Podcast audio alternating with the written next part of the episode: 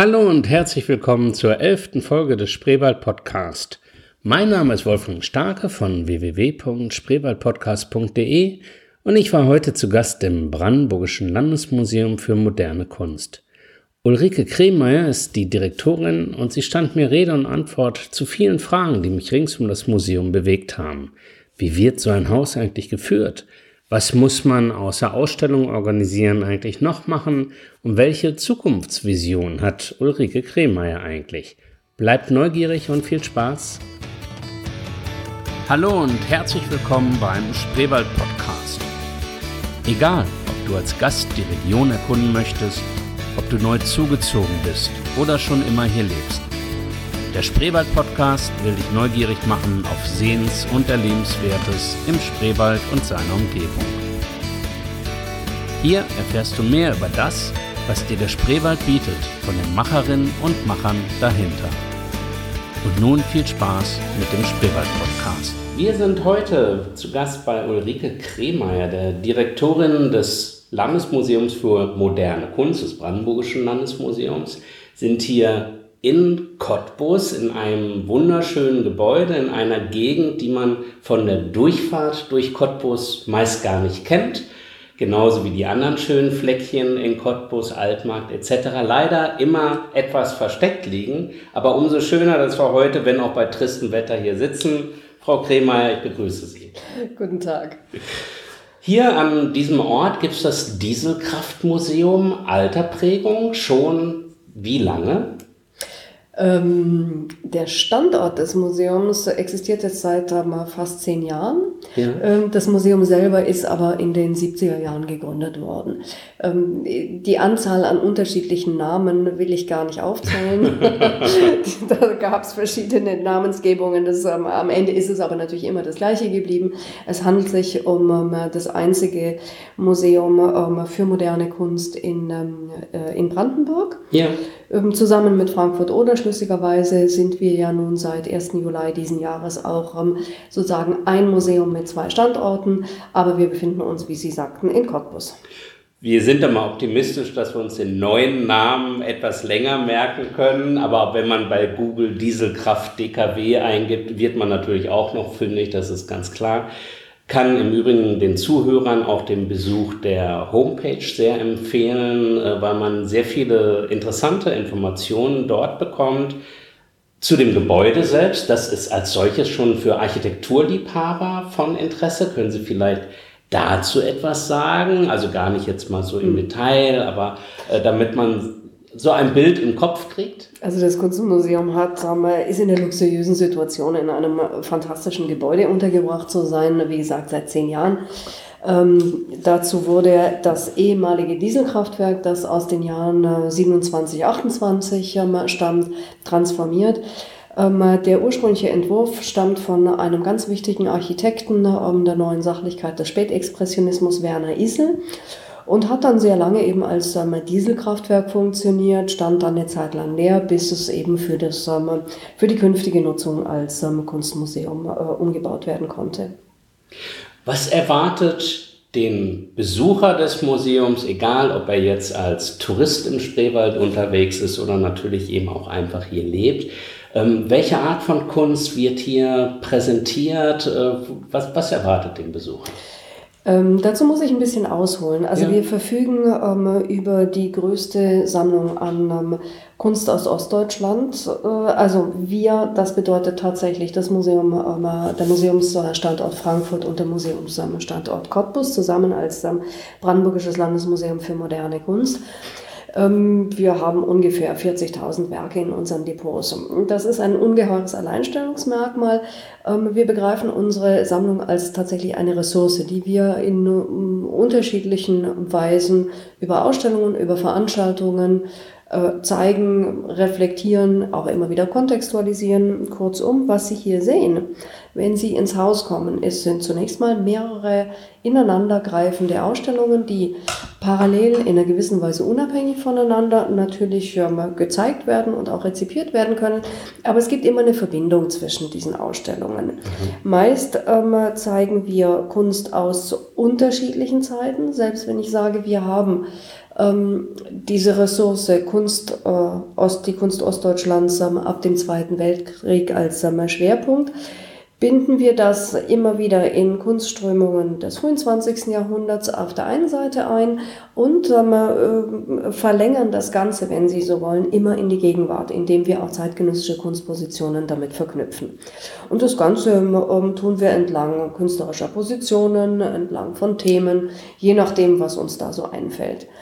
Ähm, Abseits der Ausstellungen gibt es natürlich Rahmenprogramme, ähm, das sind meist Abendsveranstaltungen, meist auch ab und zu auch Nachmittagsveranstaltungen und vor allem ähm, sehr viel Kunstvermittlung für ähm, unterschiedliche gesellschaftliche Schichten und Altersgruppen. Also auch der pädagogische Ansatz hier, sich die Besucher der Zukunft zu sichern? Arbeiten Sie hier mit, ähm, mit den Schulen der Region zusammen oder wie, wie kann man sich das vorstellen? Was passiert auch in so einer pädagogischen Veranstaltung? Wie, wie bringen Sie Kunst den Kindern näher? Das sind ja unterschiedliche Ebenen. Also es sind ja nicht nur die Besucher der Zukunft, sondern es sind ja tatsächlich auch in außerordentlichem Maße uns, bereits unsere heutigen Besucher, ja. ähm, die ganz jungen. Also wir kooperieren mit ähm, Kindergärten, äh, Kindertagesstätten, äh, Schulen aller, äh, aller Sparten und Altersstufen, mit Hortgruppen, also allem, was so institutionell auf der einen Seite ja. fassbar ist. Und dann gibt es natürlich noch die freien Aktivitäten. Das sind nochmal zwei unterschiedliche ähm, Ebenen.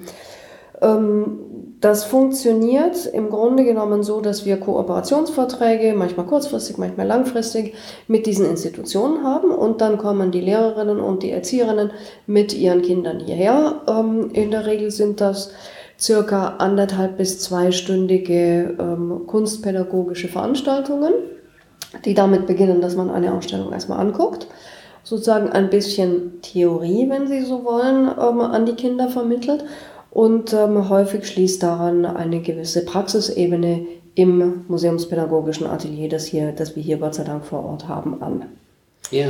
Oder so. also die Kinder mit den Künstlern selbst hier mit den Themen, mit den Formen, was ist überhaupt Kunst, welche Bedeutung hat Kunst, also ja. auch für Kinder als Bildsprache heute in ihrem Alltag als eine Art von Weltreflexion, wenn Sie so wollen. Und es ist überhaupt nicht so schwierig, ähm, das auch Fünfjährigen beizubringen. Man muss das natürlich können, aber wir haben, mit meiner Sprache geht das häufig nicht, aber wir haben natürlich museumspädagogisch ja. geschultes Personal, das das ganz großartig macht. Also wir haben zwei hauptverantwortliche Museumspädagoginnen, ähm, die mit Kindern unglaublich gut umgehen können. Also man muss ja. das definitiv auf der Welche Ebene Altersklasse fangen Sie da so an? Sie sagten gerade Fünfjährige, also tatsächlich schon auch, auch Kindergarten. Nein, ich muss gerade mal überlegen. Also meine Tochter war, glaube ich, mit dem Kindergarten zum ersten Mal im Alter von vier Jahren hier. Okay. Also so vier dürfte das, dürf, ja. dürften die Jüngsten sein. Ist ja vielleicht auch einfacher, Kindern den Zugang zur Kunst einfach zu bieten, als bei einem Erwachsenen anzufangen. Ne? Ja, Kinder sind vorurteilsfreier. Ja. Äh, und Kinder haben auch nicht diese Hemmschwelle zu sagen, na ja, ich verstehe das vielleicht nicht. Das ist denen völlig egal. Irgendwas können sie immer damit anfangen. Und wenn es das ist, zu sagen, finde ich total blöd. Ja. Erwachsene trauen sich das häufig nicht, weil sie sich natürlich auch nicht so gerne dann der Frage ja. aussetzen wollen, warum denn? Ja. Also ich persönlich halte es gar nicht für ein Problem, wenn sich auch ein Erwachsener hinstellt und sagt, gefällt mir nicht oder finde ich nicht gut. Ja. Ich würde nur immer die Frage stellen, warum? Aha. Ja. Sie haben hier, um nochmal darauf zurückzukommen, immer mehrere Ausstellungen im Haus. Ja. ja? Sind also immer zwei, drei Ausstellungen. Ähm, für den, der noch nie hier war, wie groß ist die Ausstellungsfläche? Wir haben insgesamt ähm, 1000 300 Quadratmeter, ja. 1000, vielleicht sind es auch ja, 1400 ja, Quadratmeter. Ich kann es Ihnen gar nicht ganz genau sagen, ähm, zumal das ist ja aus, variiert ja auch so ein bisschen. Also in den, ähm, in den Kernbereichen der klimatisch kontrollierten Ausstellungsräume äh, haben wir, glaube ich, 1280 Quadratmeter. Aber dann gibt es natürlich noch unglaublich viele Flächen, die vielleicht ähm, nicht so ganz den Normen entsprechen, die wir dennoch ähm, für bestimmte Projekte mitnutzen. Ja. Also sagen wir haben irgendwas zwischen 1200 und 1500. Ich hatte die Gelegenheit, mit Ihrem Kollegen hier gerade schon vorher ein bisschen durchzugehen. Also man hat auch Farbkleckse hier, sehr farbenfroh, etwas im Comic-Stil haben wir da gerade gesehen. Ähm, hatten dann aber auch die, äh, waren das Skizzen von Otto Dix in dem lichtgedämmten Raum. Ähm, also sehr abwechslungsreich, große Spannbreite auch, aber natürlich immer moderne Kunst. Und eine Frage, äh, die sich mir da gerade gestellt hat, Sie sagten, es ist die größte Sammlung ähm, ostdeutscher Kunst. Ähm, Wissen Sie, wie war das zu DDR-Zeiten? Waren das auch Berufskünstler? Konnten die davon leben? Denn die Bilder wurden ja nicht frei auf dem Markt verkauft. Oder wiss, wissen Sie, wie das war? Naja, sicher weiß ich ja. das. Na, was heißt hier Berufskünstler? Also, ich finde, das ist immer so eine ganz drollige Unterscheidung zwischen ja. Berufskünstler und Nicht-Berufskünstler. Also ähm, die Frage ist, okay. kann ich davon leben oder kann ich nicht davon leben? Ja. Ähm, vielleicht. Und wie viel ähm, Zeit habe ich dafür? Und wie viel Zeit habe ich dafür? Also Hobbykünstler sind was anderes. Also wir hm. haben ähm, keine Werke von Hobbykünstlern, ja. egal ob vorwendisch oder nachwendisch ähm, ja. im Depot.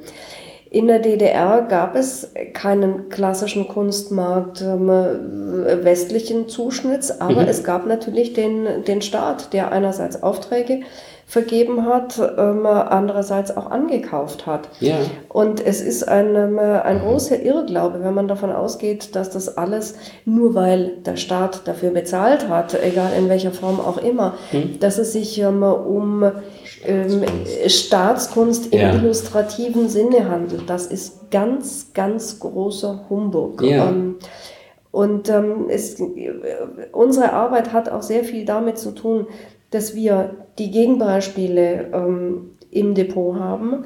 Dass wir haben unglaublich die meisten der Werke, die wir in den Depots haben, ähm, egal ob in Frankfurt oder in Cottbus, hm. passen überhaupt nicht in dieses Klischee Staatskunst ideologisch ähm, der verlängerte Illustrationsarm des Staates, das ist Quatsch. Yeah. Und unsere Arbeit hat immer wieder sehr viel damit zu tun, das auch genau zu zeigen, zu zeigen, okay, ähm, es gibt eine gewisse Ikonografie, die möglicherweise ähm, staatlich befördert äh, wurde oder auch nicht.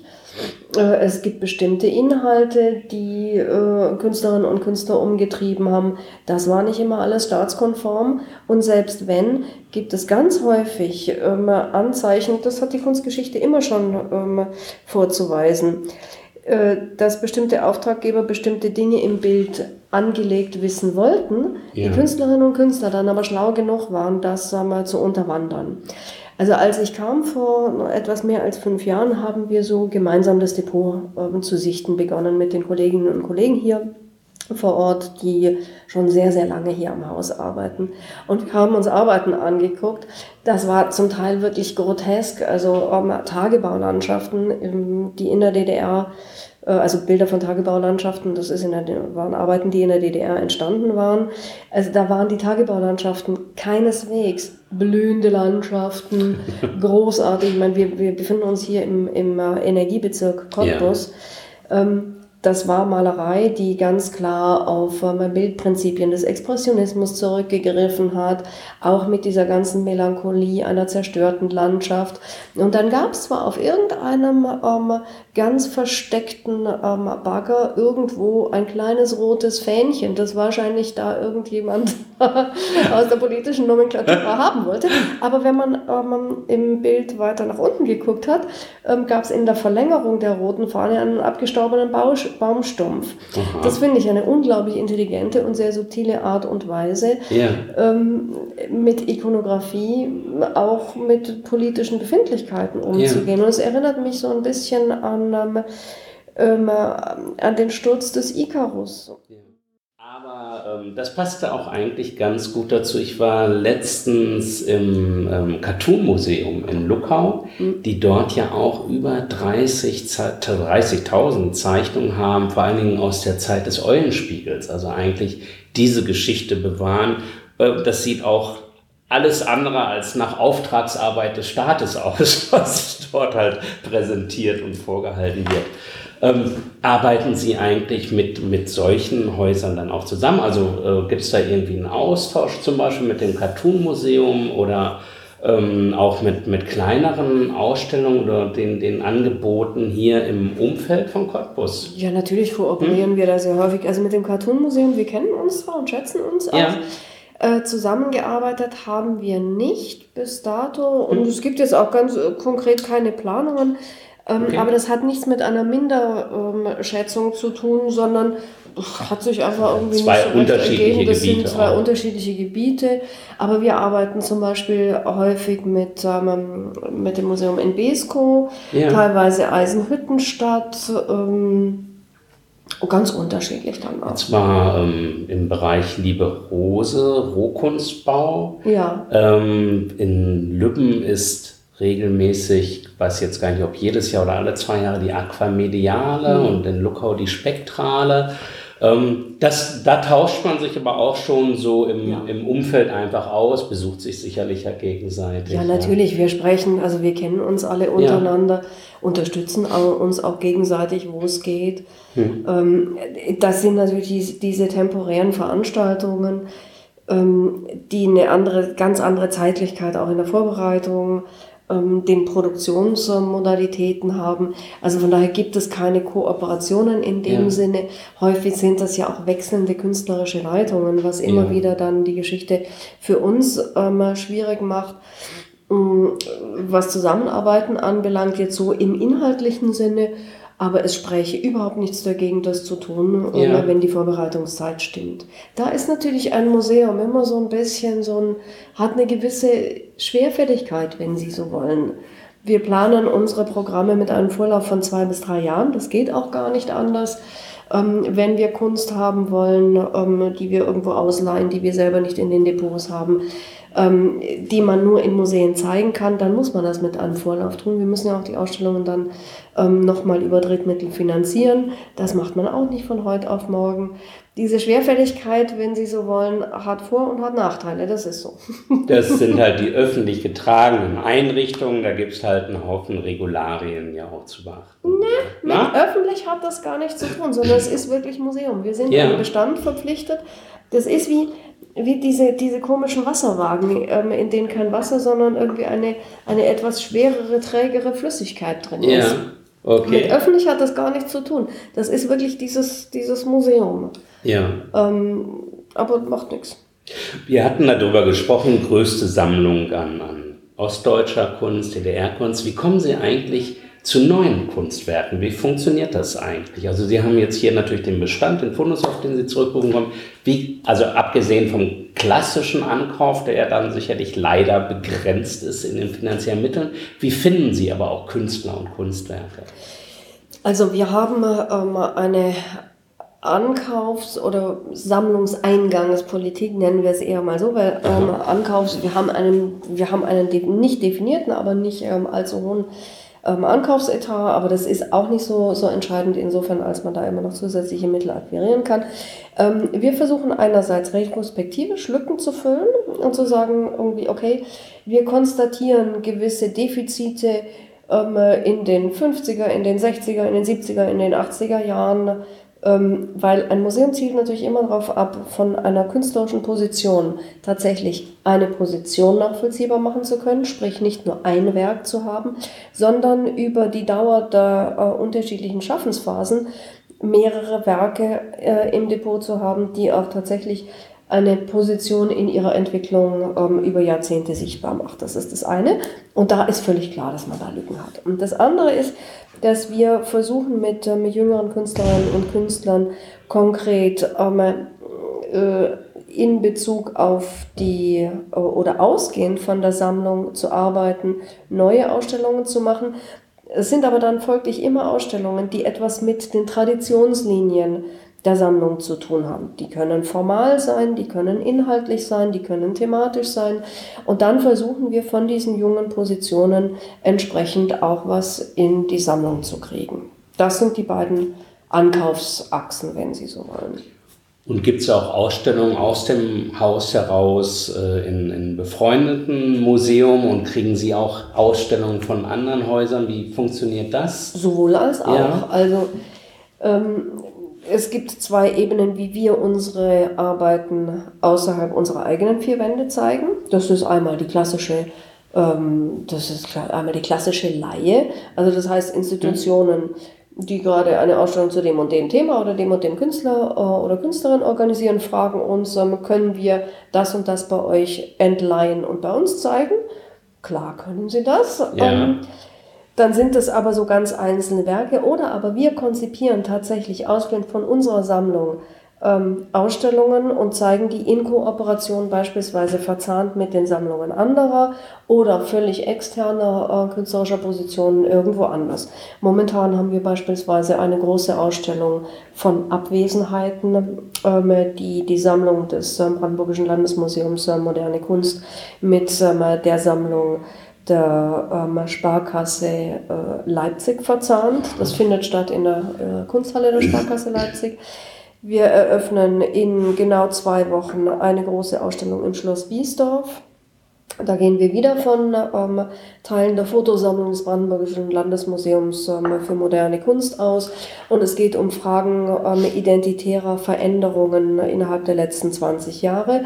Ähm, wie es bereits vor 20 Jahren sich in der Fotografie andeutete, also gesellschaftliche Situationen, landschaftliche Situationen, ähm, bestimmte urbane äh, Momente, bei denen klar war, dass sie sich verändern würden. Und dann haben wir jüngere Künstlerinnen und Künstler eingeladen, um ähm, den jetzigen Status quo künstlerisch zu reflektieren. Also wie hat sich die Veränderung tatsächlich ähm, auch in einem identitären Sinne ähm, in das, was uns im Alltag an äh, Bildern tagtäglich begegnet, eingeschrieben. So, und, das, ähm, und da steht natürlich drauf, dass äh, dass eine Kooperation mit dem Brandenburgischen ja. Landesmuseum für moderne Kunst ist und dass wir dazu einen Teil unserer Sammlung nochmal neu reflektieren und in einen anderen Kontext stellen. Möglicherweise werden diese Ausstellungen irgendwann mal in unserem Haus gezeigt. Aber a priori ist das gar nicht unbedingt notwendig, ja. sondern es sind wirklich ähm, Ausstellungen, die, die für externe ähm, Präsentationen konzipiert werden, aber auf der Basis unserer Sammlung. Ja. Sie haben hier verschiedene Anstalt Veranstaltungen über das Jahr hinweg. Auch das kann man, wird in die Show Notes dann noch die Links der Homepage und so weiter reinsetzen. Was sind das für Veranstaltungen, die Sie machen? Ich habe gelesen, es gibt auch Zusammenarbeit mit dem Staatstheater, was man ja auch nochmal besonders erwähnen kann und sollte. Ähm, musikalische Zusammenarbeit. Sie öffnen das Haus sehr oft zu, zu sehr interessanten Veranstaltungen. Können Sie da vielleicht noch ein bisschen Werbung für machen? Also die Zusammenarbeit mit dem Staatstheater Cottbus ist natürlich naheliegend, insofern mhm. als ähm, ähm, wir sind ja zwei Betriebsteile, die unter einer Stiftung agieren. Ja. Also ähm, es gibt die Brandenburgische äh, Kulturstiftung Cottbus Frankfurt oder die als äh, Trägerin für äh, das Brandenburgische Landesmuseum für moderne Kunst auf der einen Seite und das Staatstheater Cottbus auf der anderen Seite fungiert. Von daher sind wir sozusagen verschwistert ja. Äh, oder verheiratet, je nachdem, wie man das sieht. Und kooperieren natürlich bei jeder nur erdenklichen Gelegenheit. Es gibt den Theaterbrunch, beispielsweise, es ist eine seit Jahren etablierte äh, sechsmal im Jahr stattfindende Veranstaltung, wo selbst das Theater ähm, Auszüge aus, konkrete Auszüge aus dem Programm äh, vorstellt, wir das wiederum seitens der, seitens der Kunst äh, unterstützen, begleiten, ähm, mit Ausstellungsführungen dann noch, die an die Veranstaltungen anschließen. Ähm, dekorieren, wenn Sie so wollen. Ja. Wir haben aber auch natürlich viele Musikveranstaltungen, äh, Konzerte mit kleinen Auszügen aus den, also Kammerensemble-Versionen aus dem Staatstheater, also je nachdem, was da gerade irgendwie angesagt ist. Ja. Was uns einfällt. Das ist, glaube ich, eine ganze Menge. Also es ist schon beeindruckend vom Veranstaltungskalender her. Auch ich will einfach nur noch mal Werbung machen für den Kunst- und Kulturstandort äh, Cottbus hier in der Lausitz. Also glaube, dass viele, also vor allen Dingen die Gäste, die jetzt von weiter anreisen, wenn die auf die Landkarte gucken, dass da automatisch natürlich der Blick nach Berlin wandert, wenn man sagt, ach, wenn ich jetzt schon mal in Lübben bin oder in, in äh, im Spreewald halt meinen Urlaub mache, dann mache ich auch noch den Abstecher nach Berlin. Äh, wir können aber, glaube ich, stolz und ruhigen Gewissen sagen, man muss dann so weit gar nicht fahren. Auch in der anderen Richtung gibt es Angebote. Ich kenne Berliner, die auch regelmäßig das Staatstheater besuchen, weil sie es schöner finden als die, die Häuser in Berlin. Und die Angebote natürlich sicher auch gegenseitig ergänzen. Ist das so zu sehen, dass es nicht unbedingt die Konkurrenz ist? Das ist ganz genau so zu sehen. Also wir haben auch ein erhebliches Berliner Publikum hier im Museum.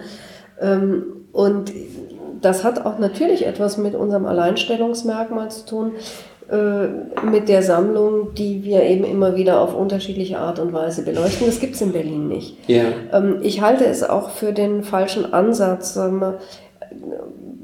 Institutionen in Berlin und in Cottbus oder wo auch immer sie sind, in ein Konkurrenzverhältnis zueinander setzen zu wollen. Da gewinnt keiner. Mm, das bringt auch nichts und ist unlustig. Es sollte komplementär funktionieren und so wiederum haben wir auch den Bezug zu den äh, Berliner Kollegen und die zu uns. Also so ist es ja gar nicht. Ja. Ähm, Kooperationen wie die mit Biesdorf beweisen das. Wir haben auch gute äh, Kontakte zur Berlinischen Galerie und dergleichen mehr. Also da ergänzt man sich gegenseitig eigentlich und das sehen die Berliner auch so. Äh, ich bedauere selber auch immer sehr, dass äh, aus der Perspektive vieler Autobahnfahrer, die sie selber anfällig angeführt haben, ja. ähm, der Abstecher nach Cottbus nicht evident scheint. Ich halte ihn für äh, geradezu zwingend notwendig. Diese Stadt hat nämlich deutlich mehr zu bieten, als ähm, das von der Autobahn aus genau. aussieht, wo man nämlich gar nichts sieht. Also wir haben hier nicht nur ganz äh, eine erkleckliche Anzahl an wirklich fantastischen Kunst- und Kulturinstitutionen, sondern interessanterweise, wenn Sie sich mal angucken, ähm, wie schon die Gebäudequalität ähm, der äh, Institutionen angelegt ist. Schloss Branitz, ähm, nur mal vom, ja. von der Form her gesehen. Ja Tolles Gebäude, tolle Umgebung, aber auch richtig guter Inhalt. Das Brandenburgische Landesmuseum identisch. Fantastisches Gebäude und ich glaube, wir stehen auch ähm, inhaltlich der Qualität ja. unserer, unseres Ortes nicht nach. Staatstheater identisch. Ähm, wir haben den Weltspiegel, ein großartiges äh, Programmkino das in einem preisgekrönten und hinlänglich ja. bekannten fantastischen ähm, Jahrhundertwendegebäude untergebracht ist und, und, und. Also da gibt Osteuropäische es Filmfestival. Gut, das ja. ist nun eine temporäre ähm, Geschichte, ja, äh, nicht das ganze Jahr über, aber natürlich auch das, das Filmfestival ist für uns unglaublich wichtig. Ähm, also Cottbus hat da also ich bedauere das ja auch, ne? So. weil weil ich das ja auch von der Autobahnsicht äh, erst kennengelernt habe. Und wenn man eben in die Stadt über die Hauptstraßen einfällt, es gibt zwischendurch bei den Gebäuden, zum Beispiel vom äh, Karl-Team-Klinikum, das, das alte, ehrwürdige Hauptgebäude, da gibt's schon immer wieder mal was, was auffällt zwischendrin, aber dann sind da eben doch noch die Hochhäuser. Deswegen kann ich, soll ja auch der Podcast ein bisschen dazu beitragen, die Leute einzuladen. Im Übrigen ja auch eine sehr gute Bahnanbindung, wenn sie denn fährt. Wir nehmen das Interview hier gerade auf nach dem äh, Sturm, wo jetzt die Bahnverbindung äh, mal ein, zwei Tage brach liegt. Ähm, aber das ist ja nicht der Normalfall. Nee. Nein, also man kann auch gut aus Königs Wusterhausen, Lübben, Lübbenau äh, hier einfach die Region mit Bus und Bahn erschließen. Jetzt am Wochenende auch diese temporären Veranstaltung war die Nacht der klugen Köpfe, hieß es, glaube ich. Ja. Ähm, also wirklich ex exzellentes Angebot, was hier eigentlich ist und was auch dazu einlädt, äh, in Cottbus vielleicht nicht nur mal einen Tagesbesuch zu machen. Also hier kann man auch ganz problemlos eine Woche verbringen, ohne sich zu langweilen und ohne den Abstecher nach Berlin machen zu müssen. Das Vielleicht an, an Sie noch die Frage für den Ausblick. Was, wo sehen Sie das Haus so irgendwie in vielleicht vier, fünf Jahren? Jetzt nicht mal unbedingt so wünscht ihr was, ähm, aber was einfach so die Entwicklung anbelangt, was sind da so Ihre, Ihre Vorstellungen? Die Entwicklung ähm, geht, zielt natürlich ganz klar darauf ab, dass wir ähm, durch diese Fusion, die wir jetzt gerade vollzogen haben, nochmal eine vergrößerte Ressource um, und andere Möglichkeiten durch diese beiden Standorte haben, dass wir auch tatsächlich dieses Alleinstellungsmerkmal nochmal ein bisschen ähm, effizienter nach außen tragen können.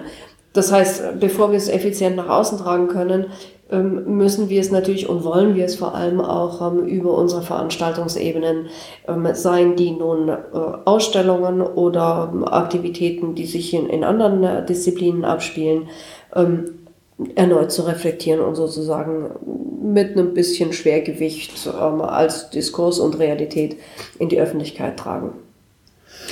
Haben Sie vielleicht zum Abschluss noch einen Tipp, einen Hinweis für die Hörer, was man hier in Cottbus noch außer Ihr Museum äh, unbedingt gesehen haben sollte? Was empfehlen Sie Ihren Freunden, die hierher zu Besuch kommen? Was muss man mal hier gemacht haben? Was man hier gemacht haben muss, also ich hatte ja bereits so ein paar ähm, Highlights angeführt. Ja. Ähm, was sich extrem lohnt, das ist, ähm, dass man sich mal die ähm, bis dato auch außerordentlich unterschätzten 20er Jahre Gebäude ähm, die so zwischen neuer Sachlichkeit und, ähm, und Bauhaus äh, oszillieren, auch im Übergang zueinander, in Cottbus anguckt, von Cottbus aus ähm, das Ganze dann nach Forst ähm, verlegt. Ja. Dort gibt es nämlich sozusagen auch ähm, in der Epoche irgendwie ein paar ganz tolle Sachen. Und dann von Forst aus über die Grenze nach Polen geht. Aha. Super. Und wenn man das mit diesem 20er Jahre ähm, Bauhaus Neusachlichkeitsblick macht, ähm, hat man etwas vor Augen, was man nirgendwo anders sieht. Ja. Und was, was völlig unterrepräsentiert und unterreflektiert ist bis dato. Gut, Ulrike Kremeyer, ich bedanke mich für das sehr nette, sympathische Interview, für die Gastfreundschaft und hoffe, dass wir viele Leute neugierig gemacht haben, hierher zu kommen. Ich werde die Hard Facts, Öffnungszeiten, Eintrittspreise etc. dann einfach in dem Podcast nochmal verlinken. Schönen Dank. Tschüss. Vielen Dank. Das war die elfte Folge des Spreewald Podcasts und ich hoffe, ihr habt Lust bekommen, das Brandenburgische Landesmuseum für moderne Kunst in Cottbus oder auch in Frankfurt oder einmal zu besuchen. Ich würde mich freuen, wenn ihr euch ein bis zwei Minuten Zeit nehmen würdet, den Podcast auf iTunes oder eurem Android Podcatcher zu bewerten, meine Homepage www.spreewaldpodcast.de zu besuchen oder auch einen Kommentar auf Facebook zu hinterlassen. Ich wünsche euch noch einen schönen Tag. Bis dann. Tschüss.